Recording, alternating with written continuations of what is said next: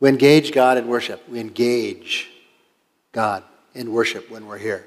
We don't come to get our donuts, our coffee, sing songs we like, listen to a good message, talk to some friends, and go home. We come to engage God in worship. Now, if we have to, we can do without coffee and donuts. We can make do singing songs we don't know that well. We can handle it if the message doesn't seem quite on target. We can deal with our, if our friends aren't here this Sunday. But if we don't engage God while we're here, that's the one thing that matters. So we're concluding the series today. We've talked about a lot of things. Worship isn't about us, it's about God. When we gather to worship, like now, we are in the presence of God. Now, when we worship, we put ourselves in our place because we put God in his rightful place, and it puts everything in perspective. When we sing, we sing to God as prayer, as thanksgiving, as praise. And when we worship, we actually use our physical bodies. We stand, we sit, we can raise our hands, we raise our voices in song. We use our bodies to worship God. And I say what uh, may be the most misunderstood uh, topic for the end, which is in worship, what do we give and why do we give? So, first things first. I'm not talking about giving today because Sunday morning offerings are down, cash flow is tight, and we're in financial trouble. This is not the case. So just relax. This is not a fundraising appeal. This is how giving is an act of worshiping God. Now, unfortunately, there are many stories people have with churches that giving is not worship, it's fundraising. Uh, for instance, my grandparents, my dad's side, uh, went to a small church in uh, Mead, Nebraska, all their lives. At the end of the year, they published their paper annual report. And toward the end of that annual report was a page that listed the name of every person in church and how much they gave that year. Everybody got a copy. I don't think that's worship. That's probably a little more like manipulation. Also, got a story from one woman growing up as a kid. She, she figured out that at the beginning of the new year, a couple leaders would come visit her parents from the church. And it wouldn't be a long conversation, but they would tell her parents how much they would give this coming year. And that's not worship, that's a lot of pressure. Now, you may have, may have had your own experience with the church where you felt giving was a manipulation or pressure, and it, it just didn't feel like worship, it's just like a fundraising plea. So, what I want to do today is just push the reset button and hopefully delete all those other stories out of your mind uh, because in the Bible, worship is about giving. It's a great thing. 2 Samuel chapter 24 ends with a story about King David. Uh, he sinned against God. And there's discipline, there's punishment. And unfortunately for David and his kingdom, uh, the people are suffering for his sin. They're losing their lives. And David's beside himself. This is horrible. They shouldn't be punished. I should be punished. He's trying to figure out what to do. And so Gad, his spiritual director or prophet, says, David, this is what you need to do. You need uh, to buy the threshing floor of Araunah and build an altar and offer sacrifices to the Lord at this specific spot. So David goes to the guy who owns the threshing floor, says, I want to buy it. This is why. And Araunah responds, Oh, I'll just give it to you. You're the king.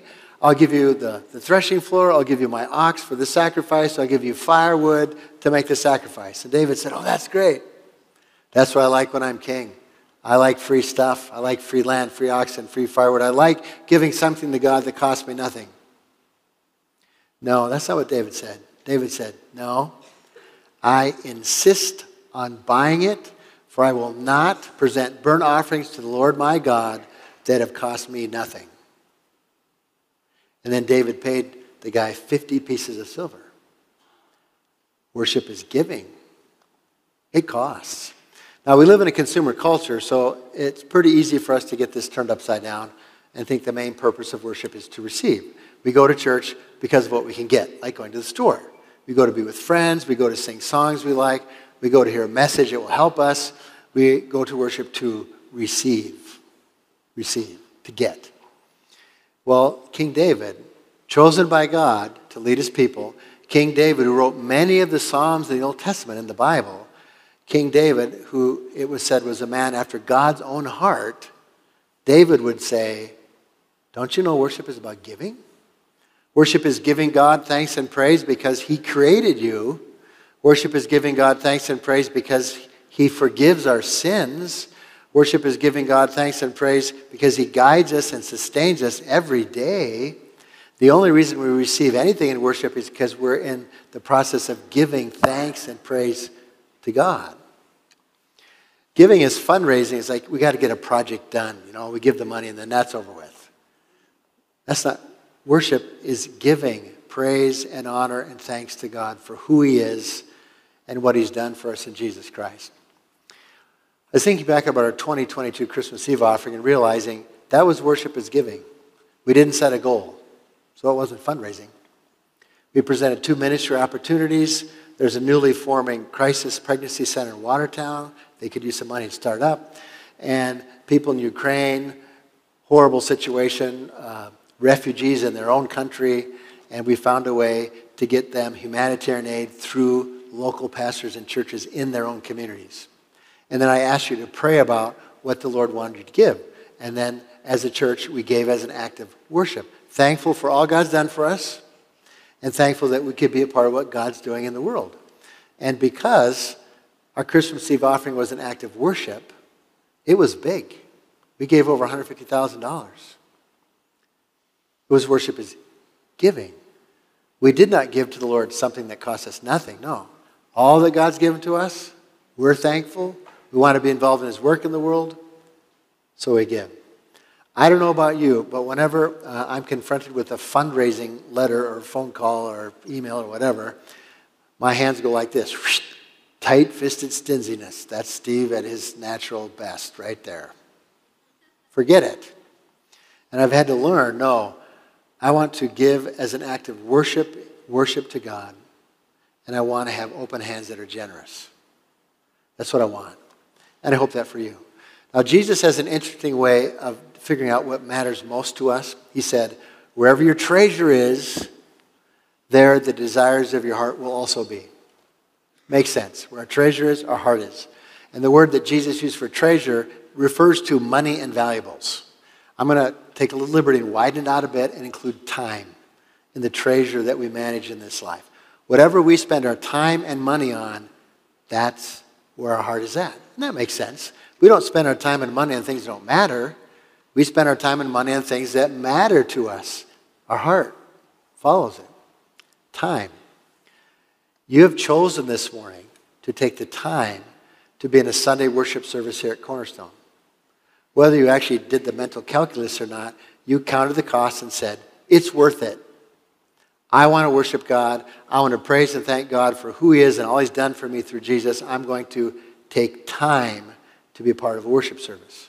So the fact that you're here is proof of where your heart is at. You want to give God your full attention. That's what worship is all about. Then, of course, there's money. Different, but not so much. When our daughter Sarah was in middle school, she asked me one day, Dad, why don't we have a new car like my friends do? And I said, Well, Sarah, we could buy a new car every four to five years, but we tithe, which means out of the money that our family earns, which God's enabled us to do, we give 10% of it back to what God's doing in the world through the church. That's part of worship. And I was expecting some resistance from Sarah because she liked new cars. She just said, Oh, okay. Now, don't get me wrong. I enjoy motor vehicles, cars, SUVs, trucks. I like seeing what the new models are like, what they're doing with the engines, the powertrains, all that kind of stuff. I like driving home from Sioux Falls at night on I 29 and, and figuring out, trying to figure out from cars' headlights or tail lights what make, model, and year they are. So I like cars. But my heart is seeing God's work done in the world. So my treasure follows my heart. Now, one of the values we have as a church, it's just kind of been a part of who we are, is radical generosity, which means we're not afraid to give to get God's work done in our community in the world. We're, we're not even afraid to go above and beyond. And this past year, it happened in two different specific ways. First of all, was our playground. God loves kids. We love kids. Uh, we had a chance to put in a playground. We had 40% of it down from a, a Taylor Fox estate. And we thought we could give a gift to all the kids in Watertown. It's a huge playground. It's way bigger than our kids need. It's for the community. So we talked about it. I talked about it for four Sundays, and I stopped talking about it. And by the time fall rolled around, the $90,000 needed to fully fund the project had been given. Just given, just came in. Then the Castlewood storm happened. Heart went out to Castlewood. We sent some volunteers down there and funded the, the food that they would need to serve for all the volunteers that were down there uh, uh, trying to put things back together. We did that. A little bit later, we heard that some of the teachers in Castlewood, all the stuff they'd stored in their classrooms, built up over the years so they could you know, have a great classroom, boom, gone with the storm. So we talked about it once, I think maybe two Sundays, thousands of dollars for those teachers to get a better start. So where our treasure is, there our heart goes. Giving is worship.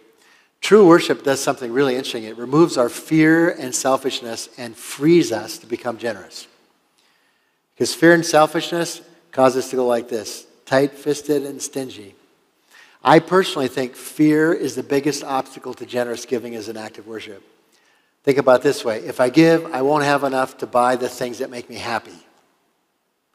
If I give, I won't be able to buy the stuff that my neighbors and friends are buying. And if I give, maybe I won't even be able to provide for my own needs. So there's fear of not being able to buy happiness, which is the way we think about it, our culture does. There's fear of not being able to keep up with our friends, which actually is high pressure. And there's fear of not having enough. We have those fears, and then we come to worship. And we're reminded God is good. And we remember God has been faithful to us all of our life and remind us that in Jesus Christ we're forgiven, we're welcomed into God's family, we're guided by God's Spirit, we have a certain home in new heaven and new earth when Jesus returns at the end. At the end, and worship, we, we remember all this truth, and it begins to melt our fears, and we're able to give as an act of worship to praise God. Worship helps us do that. Earn more, spend more, crave more. That's the culture we grew up in. Earn more money, and the more money you earn, spend it all. Spend it all to buy stuff, whatever it is the car, the truck, the house, the better vacation. Well, just spend it more, spend it all, and then we crave even more. So it's an endless cycle. Earn more, spend more, crave more, back to the beginning, repeat. It's not a good way to think about money. It just doesn't end. So we're part of the Christian church. Uh, it's called the Wesleyan Movement started by one of the key founders, John Wesley. And he trying to figure out how to handle giving and money in a biblical approach. And he came up with a very different way of thinking about things. And he lived it. Earn more, save more, give more. Now, the earn more is the same, but apart from that, everything is different. Earn more so you can save more don't spend more and crave more, but save more, and the saving more enables you to give more. And that's the rhythm of your life. And John Wesley actually lived this. This is fascinating. He figured out I need this much money to meet my needs this year. This is how much I need food, clothes, lodging, housing, whatever. And then he said, That's all I need. He made a lot more. He actually made a lot of money selling his sermons. But his thesis was earn more, save more, give more. So he stayed below his income level in terms of what he spent. I only need this much. So he could save more, so he could give more. What a freeing approach. It was a worship approach. It's not a fundraising approach, it's a worship approach. I'm going to worship God this way. I'm going to earn more, I'm going to save more, so I can give more as a thank you offering. Now, a curious, curious note about a challenge we face in the U.S. This is statistically true. In the U.S., the more we earn, the less we give. Not dollar amount, but percentage amount. So in the U.S., right now, a person who lives on $20,000 a year gives a greater percentage of their income to nonprofits and charity than a person who makes $100,000 a year. Because we're in the earn more, spend more, crave more cycle. It's too hard to give more. So the good thing is, as we say, we're going to earn more so we can save more, so we can give more as an act of worship, we begin to break away from the crazy cycle of our culture and experience something called contentment. Paul talks about it this way. He said, Yet true godliness with contentment is itself great wealth. After all, we brought nothing with us when we came into the world, and when we can't take anything with us when we leave it. So, if we have enough food and clothing, let us be content. And worship is giving helps us put everything in perspective, get off the crazy cycle of money in our culture, give us an act of worship, and we begin to experience contentment. We actually have enough. God is providing. It's a great realization. Now, we give from thankful hearts to invest in God's work in the world. I say that most Sundays. That's why we give. So I want to just tell you about seven amazing people I know. Uh, each of them have a very thankful heart for what God's done. And as, because of that thanksgiving, they have chosen to invest giving money in God's work in the world in very specific ways that where their heart's at. So, for instance, first person has a huge heart for reaching and helping people in need in our own community right here in Watertown. So they got involved in helping Access Ministries remodel their kitchen so they can help with the, feeding of people, which they do. They help stock our own Cornerstone food pantry that gives food to over 50 family units every Monday morning. That's where their heart was, and so they got involved. Second person, huge heart for helping people in addiction get free. So they hooked up with brothers and sisters behind bars, a Christian nonprofit right here in Watertown. They got to help out with sober free housing some of those kinds of things for people on their journey. They also hooked up with Teen Challenge in Brookings, a Christ Centered residential program, because they, they had that burden for helping addicts get free. Third person has a huge heart for just reaching college students. It's a really important time in a person's life. Who are they going to be? What messages they're hearing? What does it all mean? And so they connected with a number of college ministries in the upper Midwest that help college students know who Jesus is and follow him, because that's where their heart was really at. Fourth person has a huge heart for kids in need around the world. Because this is the way suffering works in our broken world. Kids suffer first, women suffer second, men suffer last. Kids suffer first. So they wanted to do something. Their heart went out. So they found a Christ centered ministry in a slum of a major city in Brazil that helps hundreds of kids. So they got involved there. They also found a like uh, a Christ-centered mission for kids in school and orphanage and feeding program in Uganda, and they hooked into that because that's where the heart was at. Fifth person, kind of real narrow focus, a huge heart for kids and youth just in Jamaica. So they got involved in an orphanage in Jamaica. They want orphans cared for, and then they hooked up with a youth ministry down there because they want Jamaican youth to know Jesus and to grow up as Christian leaders because that country needs good leaders. That's where their heart was, so that's where their giving went. Sixth person had a heart just for getting the good news about Jesus out to people around the world. And so they made some interesting connections. They hooked up with a ministry in Pine Ridge Reservation. They hooked up with somebody, uh, a ministry in India, in Argentina, and in Cameroon, Africa. Because that's where the heart was at, getting the good news of Jesus, the gospel out. And the seventh person, very interesting, a huge heart for reaching Muslims with the good news of Jesus. This is a huge need in our world. And they found a couple missionaries in certain places in Africa and Spain, just working with Muslims, letting them know who Jesus is, sharing his love with them, and then hooked up with a radio ministry that reaches Muslims for Christ. And these seven people are you. That's what our giving as worship, as an act of worship, does through our missions budget all the time right now. We give from thankful hearts. We are investing in God's mission in the world. It's not fundraising, it's an act of worship for what God has done. And we're glad to be a part of what God is doing. Now, I wanted to help make sure we get this shift in our brain uh, so we get uh, out of this old way of thinking about giving money in church into worship is giving. So here's a prayer I wrote. It's helpful for me, hopefully, it'll be helpful for you. One true God, Father, Son, and Holy Spirit, I renounce the old way of feeling pressured or manipulated into giving to you. From now on, I affirm that I give as an act of worship, thankful for all you've done for me, and glad to be a part of your work in this world. And that's on the, the bulletin, so if you didn't pick one up on the way in on the offering boxes, you can pick one up on the way out. So we're going to use our bodies in worship. So let's stand up, let the Lord know we're serious about this prayer in His presence, and ask you to join me in prayer. Move out the worship team to come on up as we pray. One true God Father, Son, and Holy Spirit. I renounce the old way of feeling pressured or manipulated into giving to you. From now on, I affirm that I give as an act of worship, thankful for all you've done for me, and glad to be part of your work in this world. Amen. And I'll have you stay standing as uh, worship comes up. Just a little personal story about God's work in the world and worship is giving and the frailty of life. Uh, my daughter and her husband have been praying for some friends of theirs, good friends of theirs in Michigan, uh, to come to know Jesus for years, and that happened for the wife a few years back. Husband had a, had, had a chronic health situation that ended his life yesterday. And uh, about a week before that happened, uh, uh, my son in law said, Well, because he knew all about who Jesus was, he says, Well, do you want to accept Jesus? And he said, Yes. So life is short. So accepting Jesus, surrender to him, of ultimate importance. So we're ready for the next life to come.